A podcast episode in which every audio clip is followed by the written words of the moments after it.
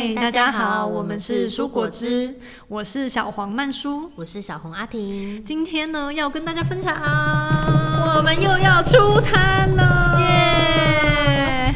在二零二四年的一月二七二八，也就是这个周末六日，对，那我们在台南的台湾文学馆民生圆环周边开摆摊。嗯，那这次摆摊的名义中，蔬果汁去摆摊的，耶耶。然后我们今天邀请一个我们的新朋友阿鱼，跟我们一起就是来录这一集。耶、yeah，我自己帮他取名了。阿鱼，阿鱼，阿婷嘛，阿曼，阿鱼，阿鱼。好，那呃这一集想要跟大家分享一下我们那一天的选书有哪些作品。嗯、阿婷来分享一下，你这是最喜欢最喜欢的一本。如果走散了，还有我给你的勇气。对，就是、哦、我还有你给的勇气。对对对，一个妈妈带着女儿。然后经历了一百三十七天的欧亚之旅，对，从亚洲、嗯、然后横跨到欧洲，陆地的横跨哦，不是坐飞机，是坐火车、坐船哦。我印象他是从北京出发，嗯、对，然后一直横跨到巴黎，最后一站，然后到欧洲这样子。对，非常非常的精彩。嗯，那我觉得它是一个母亲觉醒的作品，是。是，所以我觉得如果说在人生阶段，呃，你可能遇到了迷惘，然后对于自己想做的事情会却步而不敢踏出去的状态，嗯，都非常值得看这本书。嗯嗯。那尤其是跟很多亲子议题之间的一些，呃，状态的转折吧，跟想要去超越这个框架的人，就是他一直在里面得到他的一些反思啦。然后就是跟他女儿互动的过程当中，他、嗯、女儿也说，就是他以前跟他妈妈相处都只看得到他妈妈的那个角色，可是这一次其实那个角色是转变成旅伴，是需要互相照顾的。嗯，以前都是单方面接受妈妈给予的照顾。嗯，对，就是彼此都有新的火花跟新的心思出现，那我觉得这是一个很棒的互动。这可能就是旅行中间会收获到的。对对对。那讲到旅行，我这次非常非常喜欢一本作品，跟旅行是有关系的。嗯，享受吧。不是不是不是不是，我今天早上跟你说的那一本，哦、你有印象吗？嗯、林肯公路。哦、林肯公路。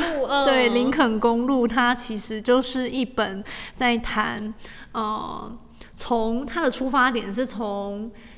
东边的纽约出发到旧金山这段横跨东跟西美洲的旅程，嗯嗯，那他是从就是监狱离开之后，嗯，为了要找回妈妈，所以拉着弟弟踏上的一段之旅，嗯嗯嗯，那里面会遇到了很多的。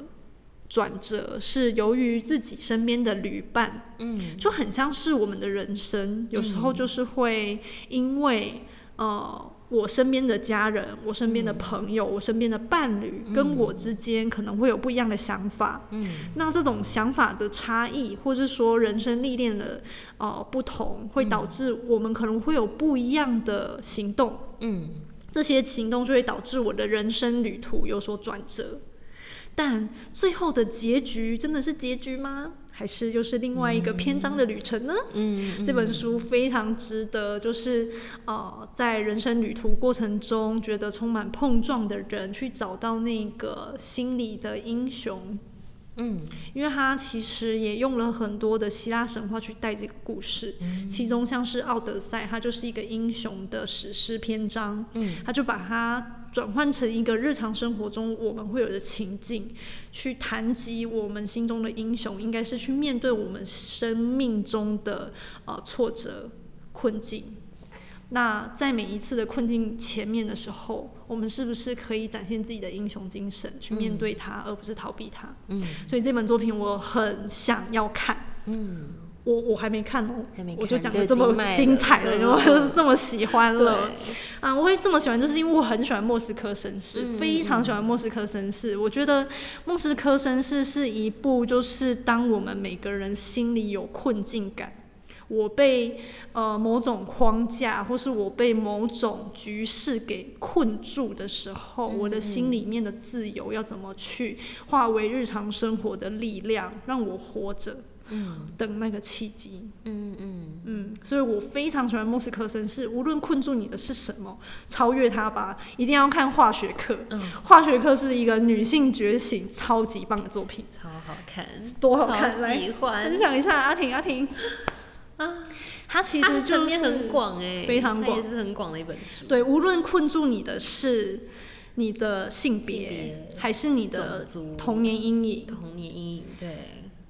还是宗教的约束，超越它吧，嗯，活出你自己。是，所以我们这次非常多觉醒类的书籍，嗯，对。然后刚才呢，我们跟阿宇聊到他很多近况，他在我的书单里面看到一个他自己曾经看过的作品，是哪一部作品呢？跟我们分享一下。在咖啡冷掉之前。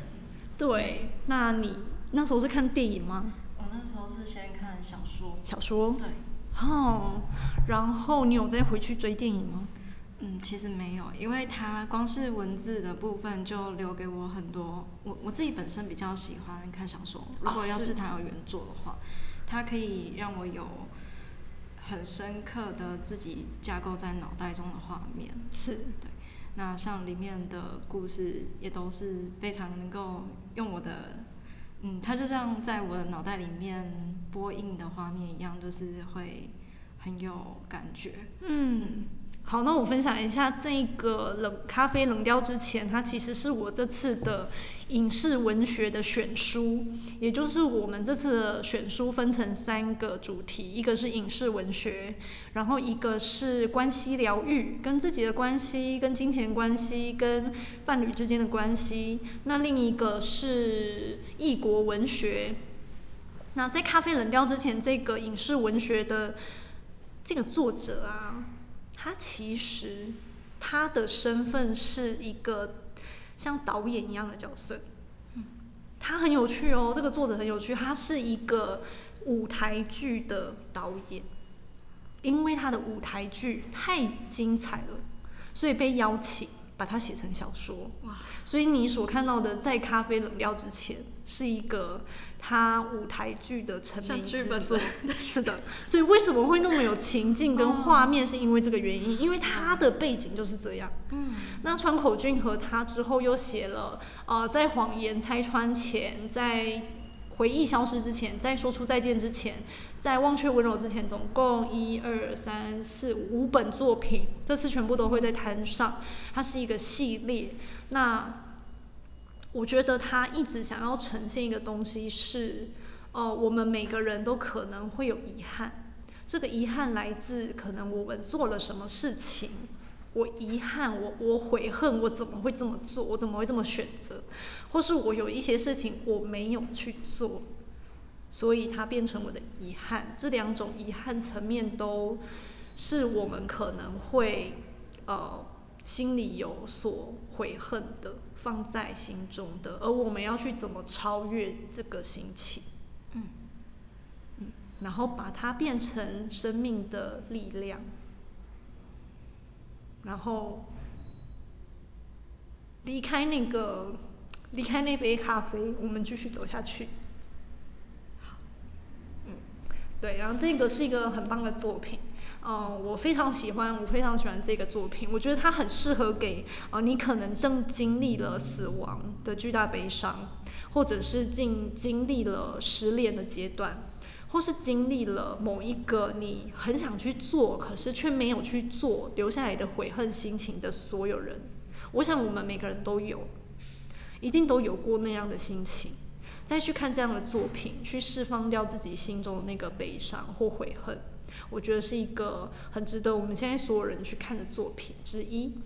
嗯，那我再分享一下我自己本身最最最喜欢的一个作家。也是我这次会摆摊的呃作家之一，叫做青山美智子。那青山美智子呢，我自己看了全系列总共七本书之后，呃，我最喜欢的是月曜日的抹茶咖啡店。我认为我喜欢它的原因是因为，哦、它里面刻画了很多人跟人之间互动产生的缘分联谊，我们去把它接续，然后产生了一个此时此刻为什么我会成为现在的状态。嗯，那我觉得这种缘分的涟漪非常的美，非常的会让你有很多的感谢，然后会让你有很多的。嗯，原来如此啊！走到那个时刻的时候，你会有很多的心情是无法言喻的，被命运所驱使的状态。那青山美智子她的文字非常的温柔，那有时候我们就是那个疗愈自身的力量，或者是借由自己的强大，或是某个。很投入、很专注的状态，就可以成为另一个人的力量或精神的支柱。我觉得他写了很多这个东西，所以不要小看自己的一个小小的举动，那都有可能会幻化成其他人的力量。嗯，那哦，我也在这次的选书之中选了很多很多的绘本。这个绘本呢、啊？包含了就是，嗯、呃，阿宇有看过这一本吗？巫婆卡蜜尔逛世界。巫婆卡蜜尔。巫婆卡蜜尔，她是一个我小时候啊的呃卡通，然后我那时候看到这个绘本的时候，我就把它选进来了。它很有趣哦，我小时候为什么那么喜欢这个作品，我都不知道为什么。可是我现在来看，我知道了。我跟你分享他在干嘛。嗯，就是这个巫婆呢，她胖胖的，然后穿衣的打扮也很很巫婆样，并没有特别的花俏，也没有特别的亮眼。可是她很有自信心，她是一个很奇怪、莫名有自信的巫婆。然后这个巫婆呢，她很独立，很有想象力，很多鬼点子，她非常多这样的东西。可是她明明就很普通的一个人女生，为什么她可以这么，为什么他可以这么有自信？我就搞不懂。所以我我其实很喜欢看她，我觉得她的呃活得很舒适，就无论别人是不是觉得她很奇怪。他都把自己活得很自在，所以我小时候看这个卡通，我看的是电电视的卡通哦，就看到他跟他的宠物猫头鹰两个过得很自在，然后常常猫头鹰会吐槽他，然后他有时候会被身边人白眼，可是我就觉得哇，这就是一个很棒的状态耶，就是我们一个身为女生，也许我有一天会变老，会变丑，会变得很臃肿、很肥胖，可是我很有自信的过日子，然后呃。活得非常的舒适自在，可以不在意他人的眼光。嗯，那这个是一个绘本作品，小小本的，那我把它视为我的珍藏。那它是绝版书了，所以我这次给它的价格是翻倍价，我就看看有没有人我翻倍了还要买哦。找到心中的宝藏的感觉。对，我觉得很多时候就是一个绝版书或者二手书就会有这个状态，就有可能是一个人家里面书柜的。垃圾，可是或许是谁的宝藏？嗯嗯，然后我这次还有在进的书里面有雷蒂，雷蒂呢，它超可爱的，它是一只猫咪，然后呢，它总共这个系列有五本书，这个五本书啊，它都是在谈。哦，有点类似人生第一次嘛，第一次过圣诞节，第一次过呃万圣节，第一次去上学，然后第一次我喜欢你，我呃第一次谈恋爱了。嗯，对，那恋爱的心情会是什么呢？刺激吗？刺激？会紧张吗？会紧张。然后会看到那个人就会猜东猜西吗？对。会觉得，呃，他现在对我做这个动作是在干嘛？他为什么要戳我啊？他为什么要拉我头发啊？对不对？对，就是很开心的猜测。哦，嗯，他现在在干嘛？他现在在哪里？是不是？然后很想要梳妆打扮，对一个人开始充满好奇的时候。哦。对。然后当你还搞不清楚你为什么会每时时刻刻想着这个人，为什么会特别在意自己在镜子前面的样子？哎，这就会也许是我喜欢你哦。嗯。对，然后所以这个作品其实他就在谈一个孩子第一次知道喜欢别人的心情是什么，是一个很棒的作品，而且画风很可爱。嗯。然后像我这次选了他两本书，一个是去上学，一个是喜欢人，是我觉得他这一套作品里面我最喜欢的两本。就把它选进来了。同一个作者呢，还有一个很经典的作品叫做《小羊罗素睡不着》。我们一般呢睡不着的时候会怎样？数羊。嗯。但是他是羊本人，他睡不着怎么办呢？对对，就是一个很有趣的视角。诶，那数羊的时候把自己数进去呢？是要还是不要呢？然后还有一个绘本作品是《顽皮公主不出嫁》。这本作品是阿婷非常喜欢的一个作品。她在谈这本作品，在谈身为女生一定要结婚吗？现在应该不一定。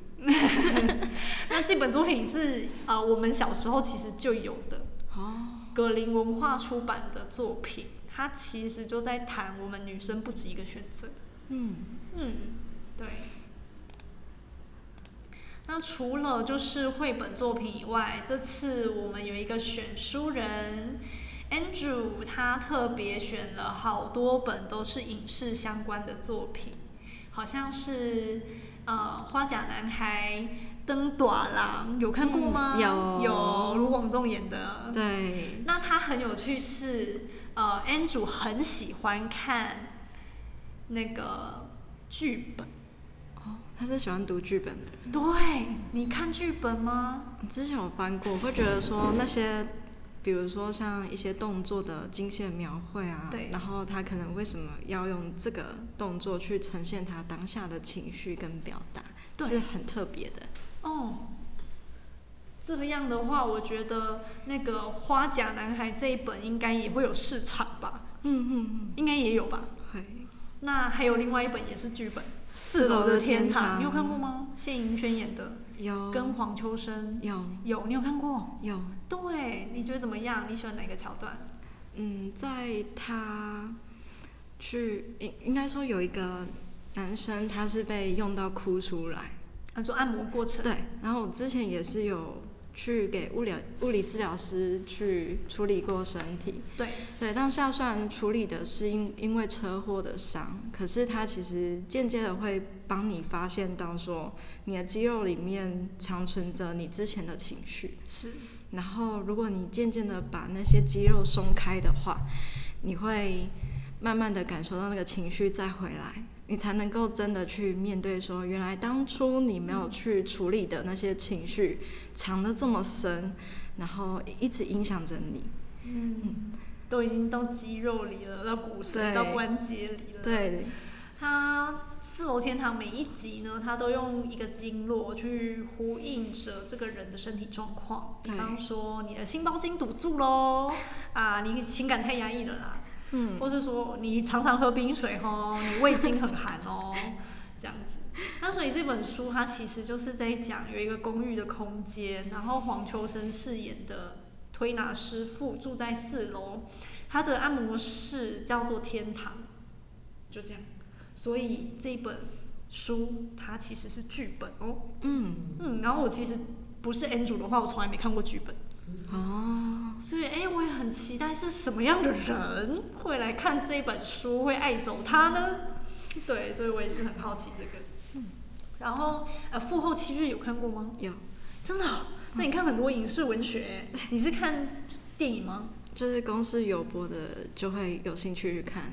对。对那在父后七日里面，你有看到什么印象深刻片？他们在那个棺材前面敷面膜。哦。然后很像是没有没有什么改变的方式去，就是他们的胸，就是他们的手足在聊着天的那种画面。对。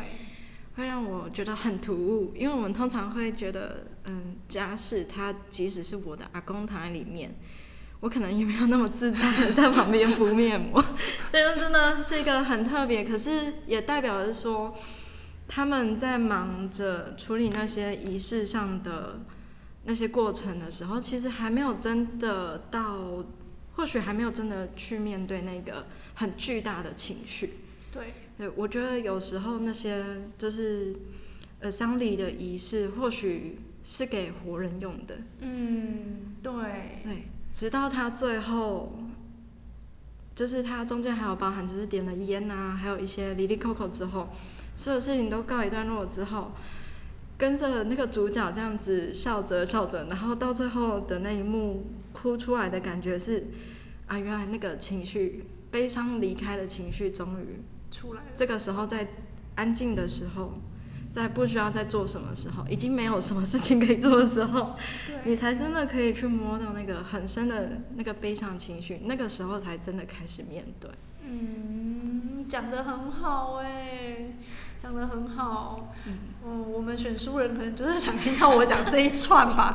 可是我我的心得就是啊，金马喜爱考还是不爱考？那个真的很 很好笑。对，就是在我觉得台湾的丧礼很热闹啦，吼、嗯，就是一下子吹唢呐，一下少少女那个叫什么？白琴，少女白琴，对对对，嗯、很很可爱的作品。那 Andrew 也选了一本是很经典的，在谈同性之爱，嗯，解严时代过后的作品，刻在你心里的名字，你有看过吗？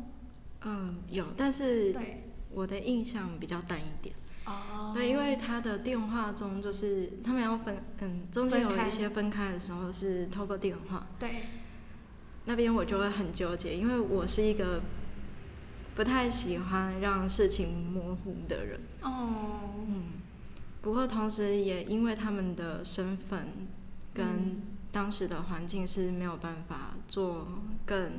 好的选择，嗯，或者是说更可以让彼此接受，或者是更加努力的选择，这样，嗯，嗯，是一个会会有难过的作品。对，然后这本作品啊，它其实是一开始先被拍成影视，才转成文学的，嗯，所以所以其实它影视的部分刻画的就很好了。对，但又很想用文字去梳理一下自己看到的东西，就很适合看这本书。嗯，对，那这个也是 Andrew 的选书。这次呢，我们也有很多就是关系疗愈的书籍，像是看一下关系疗愈的书籍有你的萨古鲁啦，阿提，萨古鲁。这本书，可能那一本是 Andrew 的，不是我的。对啦，你最爱的萨古鲁。好，然后萨古鲁这一本呢，他在谈幸福三真相，哪三项？身体，嗯，头脑跟，嗯，他是说精神吗？不过比较，我我自己会觉得像是灵魂。哦，那这三真相怎么带给自己幸福呢？就很适合看这本书喽。那么像是我们在关系疗愈里面还有一个东西比较有趣，跟财富的关系。对。我们这次有一个选书人，他经历了很大的转变。我分享一下这个选书人，他嗯是也是很年轻的灵魂，然后他在觉醒的路上。他看完这本书要断舍离的时候，完全忘记自己里面写了多少的怨气、怨念，还有画了多少的线。然后呢，我就拿出了一个巨大的橡皮擦，帮他把所有的线，还有他写过的怨念，还有负面念头全部擦掉了。我说：“你现在应该很干净吧？我把你书里面的所有负面能量全部都清掉了。”然后他就说：“啊，对不起，我忘记那本书里面有这么多状态。”对。但是他肯定没发现。哎，对对对对，就是，呃，可以看得出来他当时候有多不喜欢自己。嗯。那都过去了，是不是？都会过去的，嗯、就想到，对，都会过去的。那还有就是跟灵的关系，我有一本书叫做《麻瓜通灵日记》，而且你有看过这个？对，一开始是他，他是剪辑师，就是我们回家吧的剪辑师，是啊，嗯，大宝。然后他开始因为拍摄一些比较特殊的题材之后，对，然后所以渐渐的接触上了相关的一些宗教，然后才开始的他的传讯人的生活。传讯人是什么？就是比如说像我们不是都会看到比尔公会有一些就是帮忙在写讯息的，或者是帮你通灵的，然后他可能就会开始讲天语，嗯，然后旁边可能就会有一个翻译者。对，它有点类似那样子的功能，不过它是透过用写下来的方式，嗯，去传输那些嗯上上天要他传就是交代的话，或者是说转译给需要知道的人的话，嗯，嗯，这就又跟我们今天遇到状况很像哦。我们今天遇到了一个我身边很好的客友，他也是我们很熟很熟的朋友了啦。他呢是一个。灵魂沟通师，专门跟灵体沟通的，它可以通宠物，也可以通人的灵。那我有一本书叫做呃，在树下传达神谕的猫。那这本书就是在讲说，当我们人遇到迷惘、失意的时候，来到神社前，如果你遇到那只猫，它或许会给你神谕，指引你人生的方向。我就把这本书呢，刚才分享给我那个会通的客友，他就说，他客友就说，他也是，他有一次去日本旅行的时候，那时候他跟他的某一任男友在神社前面，他遇到一只猫，他看着猫咪的眼睛，那个猫咪就很直觉的对着哈克友说，你现在这一任不适合你。然后猫咪就跑走了，然后那个讯息太过强烈了，那时候他从来没有跟宠物通过，结果那只猫竟然就眼睁睁的给他讯息，而且非常的清楚明确，就开启了他的通灵之路。对啊，好神奇哦。嗯。那么所以所有的灵其实它都有，呃，它都有讯息，它都有都有就是。呃，想告诉我们的事情。嗯，在就是麻瓜日记里面呢，其实我看到最多的层面就是，我们每个人的信念、意念都会成为我们自己。我们如果看到这个世界的善是友善的，那这个世界对我来说就是友善的；如果我看到的是这个世界的恶，那这个世界对我来说就是恐怖的、邪恶的。人心黑暗的，所以你相信的世界是什么样子呢？你相信自己会遇到什么样的事情呢？会遇到什么样的际遇呢？还有什么样的人在你身边呢？我们相信的就是我们自己哟。我很推荐这本书可以来阅读。嗯，那还有这次的选书里面，我看一下有没有值得超值得推荐的。嗯。有一本书我一直一直刻不下去，它超级无敌厚的，它叫做《心理的伤，身体会记住》，就是我们刚才在谈四楼天堂的时候聊到的，它其实就是在讲创伤，还有创创伤的机转，是真的很硬的书。对，十八禁的书哦，超硬的哦。对啊，这本书它因为讲太深的学理层面的书了，所以我觉得他会买大概心理系的孩子吧，不然不然谁要看那么硬的书啊？还是说日后的物理治疗师？啊之类的，对，要不然就是如果有人拿起四楼的天堂，我就顺便把它推出去好了。对对对，推销出去。推这本书，对，然后嗯。有一本书，我跟阿婷之前有分享过，它叫《心理韧性》，在谈我们要怎么成为不怕失败的人。